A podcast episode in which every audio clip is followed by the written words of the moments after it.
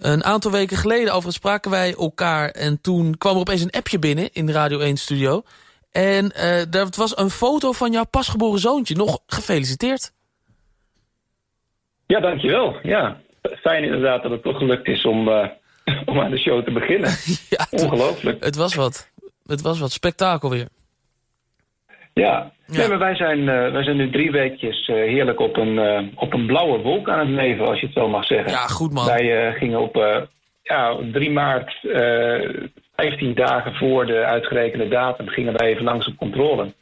En alles leek goed, tot het, het allerlaatste testje, wat, wat toch iets, ja, iets anders uitviel. En, en waar toch wat, wat te veel vochtverlies bij kwam kijken voor mijn vrouw.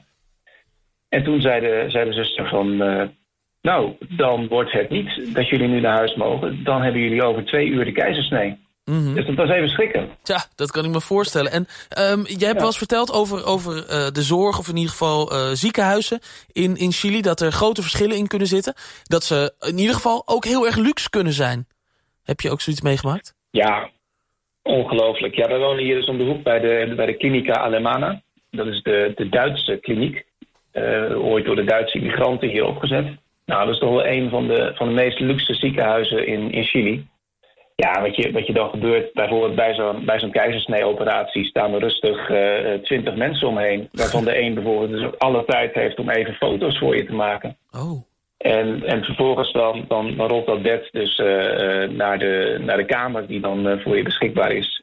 En ja, sowieso hè, met twee man op een kamer, daar hoef je, niet, hoef je geen zorgen over te maken. Je hebt gewoon je eigen kamer. Wow. Dat is ook een forse kamer. Maar uh, vervolgens wordt er ook nog gevraagd van nou, is, is dit een beetje een geschikte kamer of wilt u liever een suite?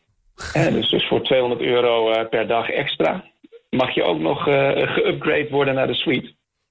Nou ja, dat, dat, is helemaal bizar. Wij zijn daar bij de geboorte van mijn vorige zoontje eens een tijdje terechtgekomen omdat ze geen andere kamers meer over hadden. Maar er is een, daar kom je binnen, er is een kamer voor de familie, er is een koelkast, een televisie, een kamer van 30 vierkante meter of iets dergelijks. Een, een binnentuintje voor de mensen die even willen roken. Dus ja, dat, dat kan niet op. Dat, dat is echt, echt te gek voor woorden. Ja, en een radio hè, in die kamer. Absoluut. Ja, ja wij werden uh, daar, daar, keurig uh, helemaal ontzorgd, zoals je dan zo mooi zegt. Er zijn dan per shift ongeveer zes mensen die zich druk maken over mijn vrouw, over mijn kind. Dus ja, ik kon even rustig naar de, naar de radio luisteren. Ja, ja ik, ik heb twee dagen daarvoor had ik mijn vinger gebroken. Dus uh, dat, dat noem ik dan maar even het excuus.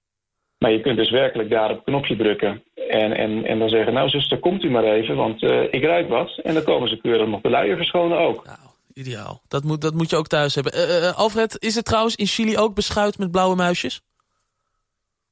Nee, nee. Dus uh, gelukkig zijn mijn, uh, zijn mijn ouders hier nu, dus die hebben drie pakken meegenomen. Dus wij kunnen nu eindelijk aan de, aan de blauwe muisjes. Heel goed, heel goed. En um, uh, nou, in ieder geval is, kan het feest dan dus beginnen.